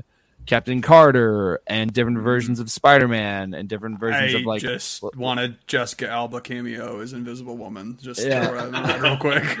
Uh, they will. Uh, and and the main villain of that ride. Uh, That's so funny. There's a villain of a ride. No, no, no. I know, I know, I get it. I rode the Harry Potter ride. I, I get it. Like you have villains, but it's really funny to think about. This was just uh announced a couple hours ago. But the villain of of the multiverse for like that like story um for that ride, his name is King Thanos. He like has like a like a weird Thanos. space crown, and he has like a long white beard, and um uh yeah I I know I I was like okay I was like Uh, No thanks. Yeah. Um. So I am. They have a helicopter. I hope the Thanos copter shows up. I think. I think that would be just a lot because of the uh, concept art that they dropped for it was just like, whoa, man. Um. Uh. Be. Hang on. I will pull it up because it because I, I I saw it and and I was so surprised. Uh, you didn't bring it. Uh, we kind of skimmed over Wakanda Forever. I think it's because it's coming up so quickly, but they did show some stuff for that. Got our first real glimpse at Riri Williams playing Ironheart. That's exciting stuff. Um, I she's another character that like definitely not well known. You would never be able to greenlight something like a show about that character at the beginning of any universe. So I think You that's a to- benefit. That's a benefit that Marvel has gotten being around for so long, is they get some like audience leniency to experiment a little bit more. Because that And was I- the thing with Ant Man, where they were like, no one's gonna care about Yeah. Ant Man. Just like we care about Ant Man. Yeah, right. There's, this is the, I mean, getting Paul Rudd that was just like a genius move. Like, let's get one of Hollywood's most beloved actors. Yeah, that's That is an interesting looking Loki Thanos. choice. Yeah, because of Hand. Yeah, I Like- mean that's neat. I'm sure the podcast listeners are real interested by us staring at that picture. But uh but yeah so i am excited for the werewolf by night because that's happening on october that's 7th soon. Yeah, that's, Yeah. that's really soon. and that was kind of like a surprise like um well, they announced it a while ago, but then I Yeah. think they intentionally kept it silent until now because then they can get like the hype ramped back up. Because even in my head, I kind of forgot about it. I was like, "Oh man, what are we gonna do on the Marvel stuff podcast between She Hulk and the Black Panther movie?" Like that's a solid month and a half, two months of just having to make stuff up. But now we've got Werewolf by Night to cover, so it's it's something. It'll be cool. yeah um and to be honest i think you know there will probably be a um a blade cameo uh in it like in Werewolf by Night, I mean that logically would yeah that, that lines up. I could see it. probably towards the end uh, there will be something about like a vampire or something and i could just definitely see blade just showing up Oh yeah, he fits that the fits the it, ticket. it, it, it fits it perfectly and then that way you could tie it directly into the mcu um be because you're right for this one no one really knows these characters and Well, Um, you could also make the opposite argument that the Wolfman has been around a hundred Yeah. years compared to comic book Yeah, characters that haven't yeah. been around as long. So it's Um, like, yeah, in relation to what it's being exposed in, that's true. But the Wolfman's been around for generations and getting a new version of it, controlled by people that know what they're doing. I mean, sign me up. They're doing. They've been doing some modern day like Monster Man stuff. Like, what was that Invisible Yeah. Man movie that they did a while ago? Like that. Oh, yeah, turned out and- pretty well, and that's a classic monster story. The new one. Yeah, the narrow uh, one. Moss in it. That movie was amazing. Yeah, exactly. So it's like taking a concept that's old as time, and then all of a sudden they're putting a fresh spin on it, and it Yeah. works again. So something else as well i think that the show will be in black and white for like the entirety of it and it does that have like the old it. Mm-hmm. style like feel as well like with those classic monster movies it i, I, think it will know do well If they're going to do a lot definitely of practical effects, if they want to be true to, I guess, the genre they're going for, that's what they did in WandaVision, where for whenever they did each generation of sitcom, they used the props that were available at that time. Obviously, we're going to upgrade it to you know 4K resolution, and they're going to Well, have I some things look better. But I mean, for Ray- Ray, WandaVision, what's they up. used like not necessarily camera equipment, but they used like lenses and stuff from the time period to get that like accurate visual. So I don't know if they would use vintage lenses then as well. I think that it's a smart move in this scenario because if you're doing Werewolf by Night, it's obviously an older storyline. If you try and modernize it too much, where you're just like, oh, we have a CGI werewolf now, it's gonna come in full color, and then it just feels like it's Wolfman Walking Dead type of thing. I don't know. I mean, I don't think it would work as well. I think the fact that they're being true to what they're shooting for is the the better move. Mm-hmm. Yeah. Oh man. Yeah, no. Um and they they talk more about the dare um the, I was gonna say that's the thing I'm most excited for is Daredevil Same. Born Again. He's uh he's my second favorite Marvel character, and Wolverine's still not around. So let's get my boy Matt Murdock up in here a bunch more. uh and they also talked about Kingpin um of what his story will be going back into it because they did Well, we're talk doing about Echo, first, yeah. Right. And and and then we'll go into um Daredevil Born Again. And as if you haven't watched Hawkeye yet, spoilers alert, but at the end of it, um uh he Kingpin gets shot in the face. Um No, uh, he doesn't. It doesn't show Well, on screen. He gets shot. yeah. It Well, doesn't say so- where. He's Implied in the head.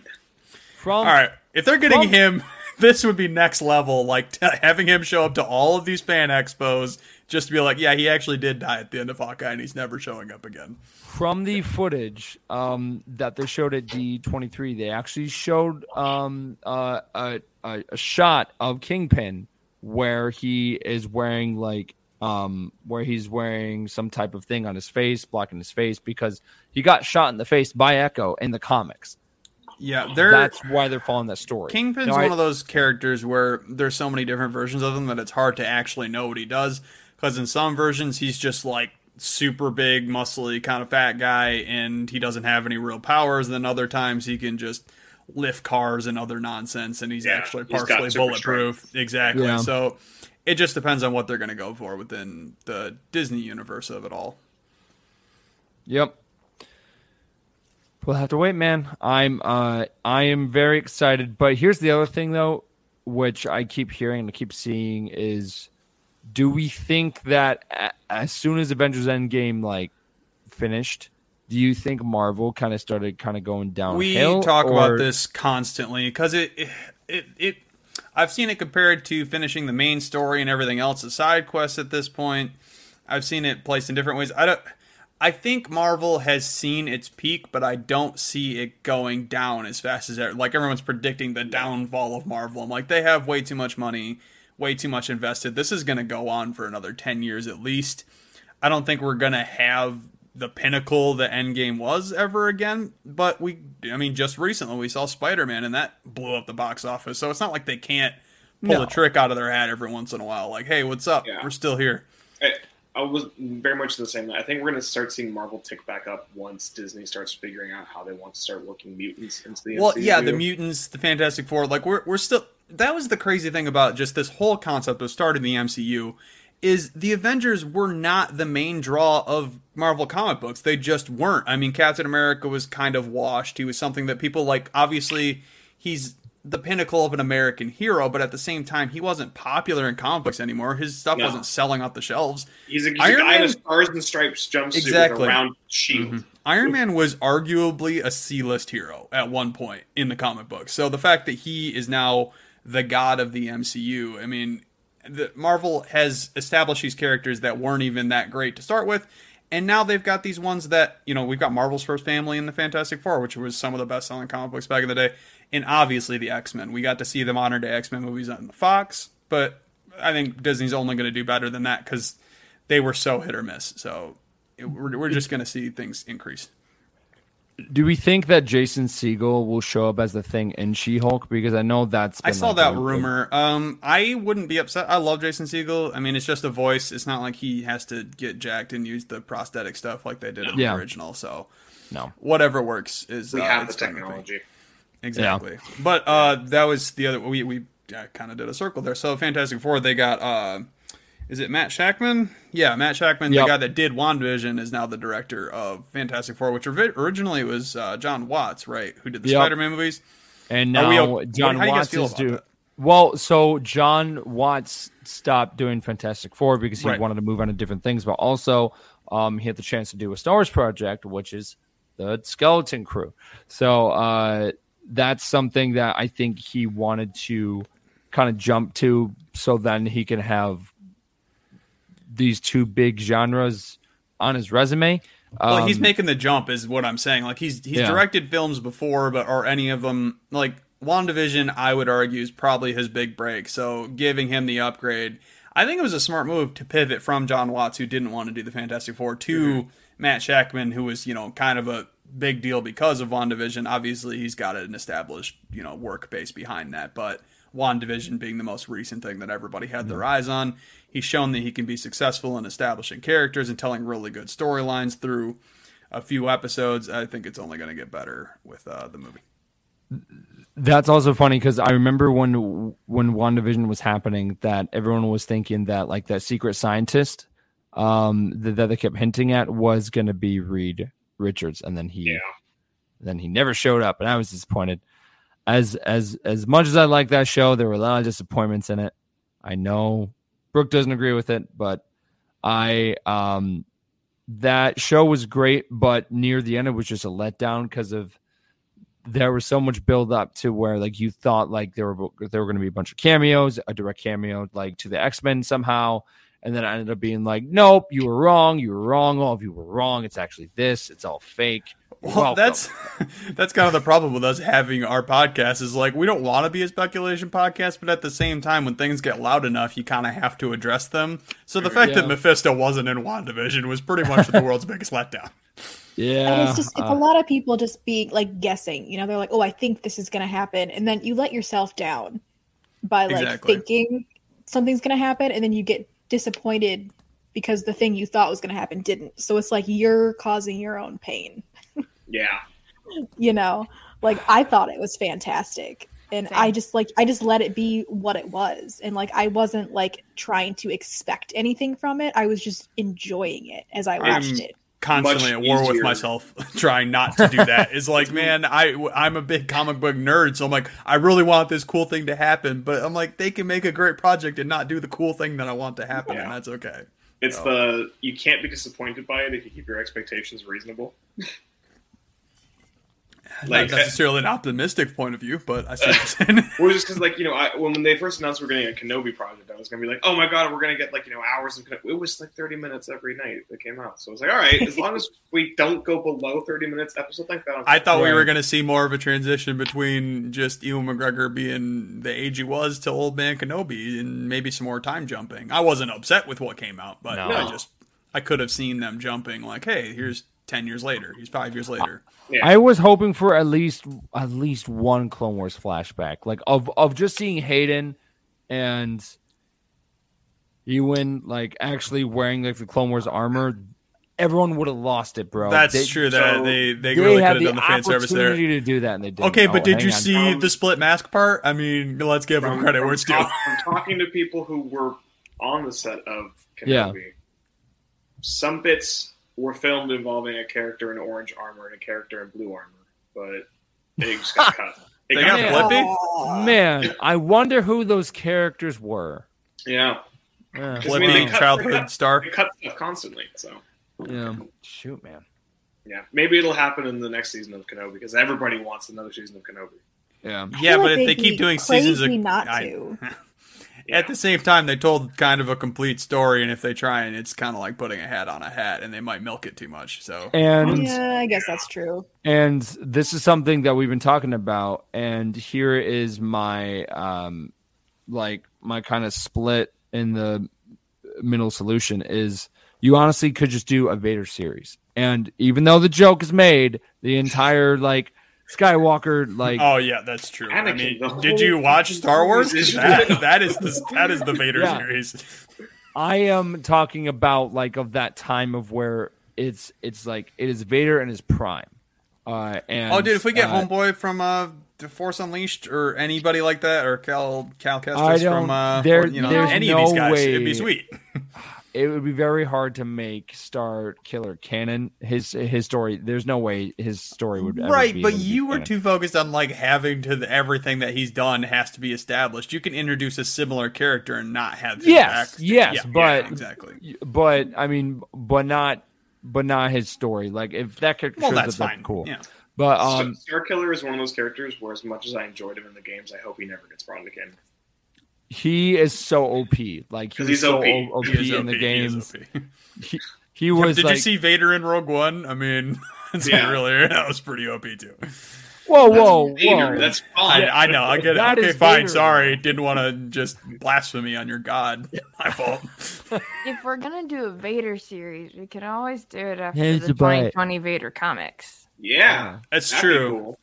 I heard a rumor that we're gonna do a comic book club on that whole uh, series, but we'll we'll see if that comes eventually. I Uh, volunteer as tribute. Last thing we didn't talk about on Marvel that I at least wanted to mention was uh, Captain America: New World Order, Anthony World Mackie's Order. thing. I'm excited. I'm excited. Me too. Plus, uh, confirmed that uh, Isaiah Bradley is going to be returning, so I was pretty the excited for that. returning. Yeah. Yes. Uh, there Now- wasn't a whole lot revealed about it, but the fact that I could, you know, they, that storyline with Isaiah Bradley felt like it kind of ended on a little bit of a sour note within Falcon and the Winter Soldier because he didn't get his comeuppance or anything. Like he was mistreated pretty poorly, and then he's like, "I guess it's okay." Like that's not really how that should have No. happened, and that's not. I'm glad they're addressing that. Can we talk about how the leader's coming back though? Like it's the same actor that played him in the 2000 what 2008 Incredible Hulk, right? Yeah. Yes. Yes. Yeah, yeah. So I, I'm excited for that um, because we need more villains, and there's so many villains that are just like those one-time villains that like pop up in a movie and then you never see them again. And I think they're starting to break that tradition.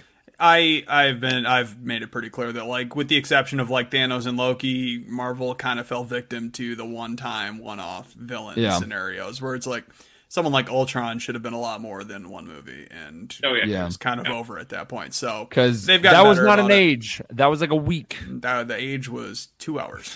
that was the whole Yeah. age. Yep. I mean, same Yeah. about the long night in Game. So Of of what?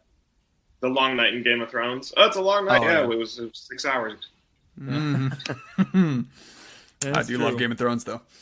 Yeah. Oh yeah. Uh, but uh, but yeah, no. Um, that that honestly was like everything from Star Wars to Marvel. Unless you guys Uh, wanted to the dive. video game. I think the video game. Oh, we did- we- yeah! yeah. There was a new Marvel video game that's confirmed that it's going to be Mhm. Captain America, and I think it's T'Challa's grandfather.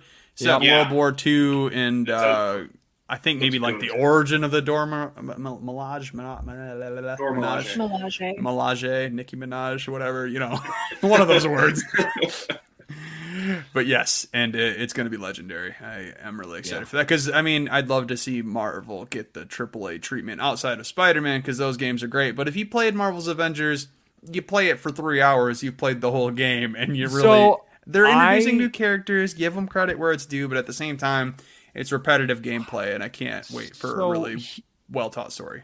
So here's my thing about that. Honestly, I used to agree with that, but after I actually started to jump from different characters and um, I tried. and I tried and they actually started to add more to the um for a bunch of the characters they added. Now they have stories Mm, like where you plug more to- money into the microtransactions. You mean?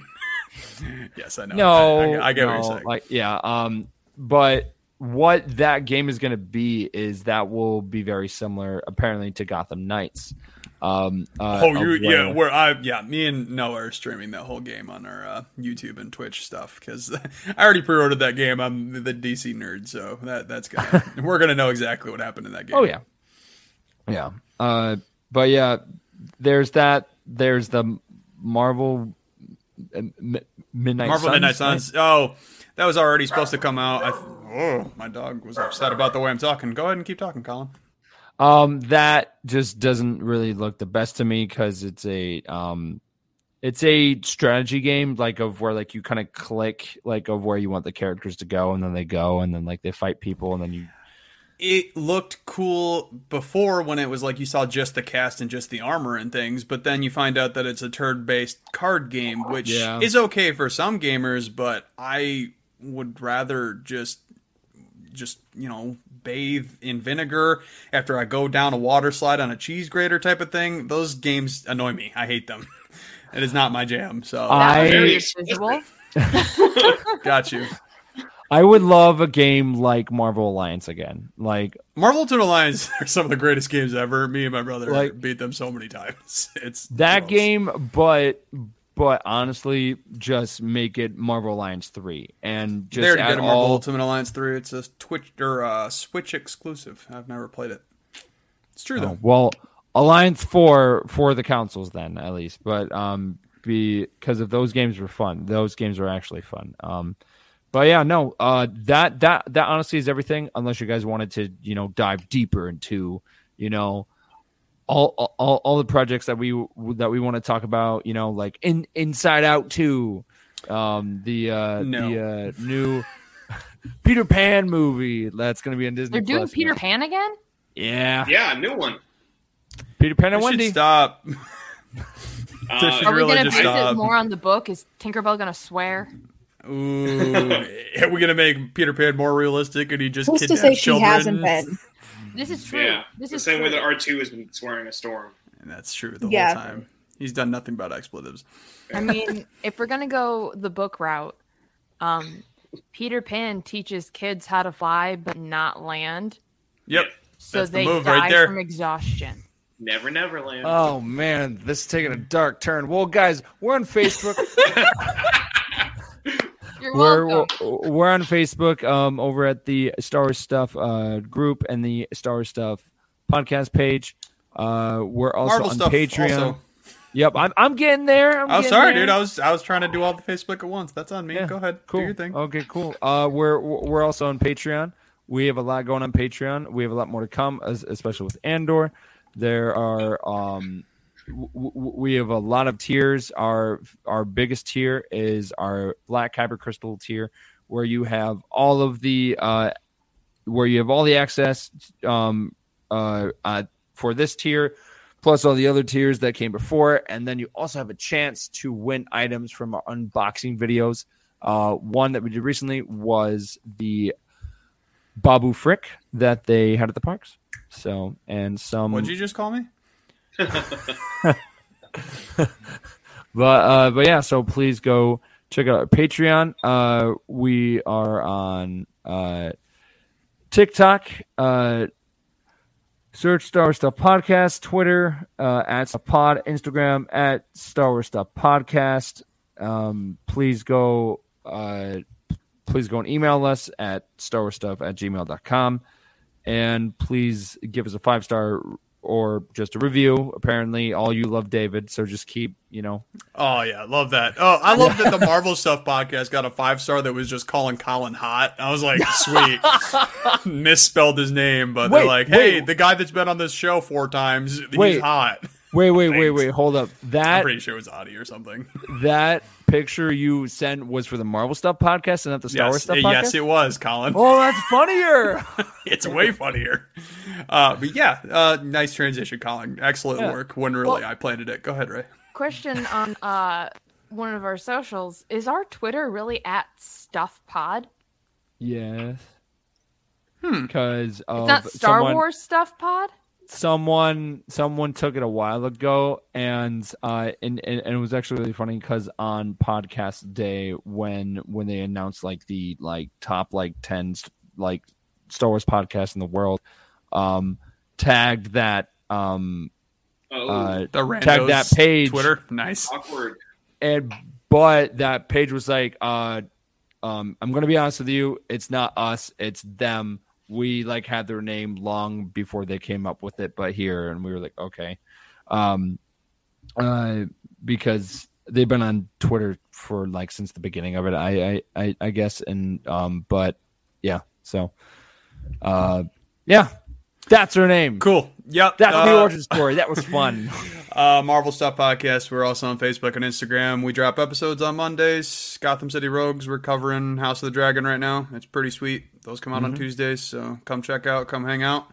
Got some fun friends, and it's a great time. uh christian where can we find you at Uh, you can find me on TikTok and Instagram at Kenobi and Around. I also have a Twitter for that, but I never use it. So There you go. I. I have known Christian for a couple of years. Uh, he's actually um, he's actually one of the main reasons why I have my have my Anakin Skywalker. Uh, so thank you so much for what you do for the co- for the community and everything, man. Like you are the reason why like I had the courage to get into you know and into doing a character that um that's not wearing a helmet. So, yeah, face characters man. are hard. Yeah. They're fun though. They're fun. Yes. They're hard. They're fun. mm-hmm. Yep. Uh, but with that being said, from uh, from myself, Christian, Ray, Josh, and Brooke, the Force will be with you. Excelsior, all that DC and other stuff that you know that. Josh oh, you mean in about. you know yeah, just no consistency, no established power. It's just kind of like a mess right now. But I'm still a fan. exactly? It's okay. With that being said, may the Force be with you. Olay! Olay.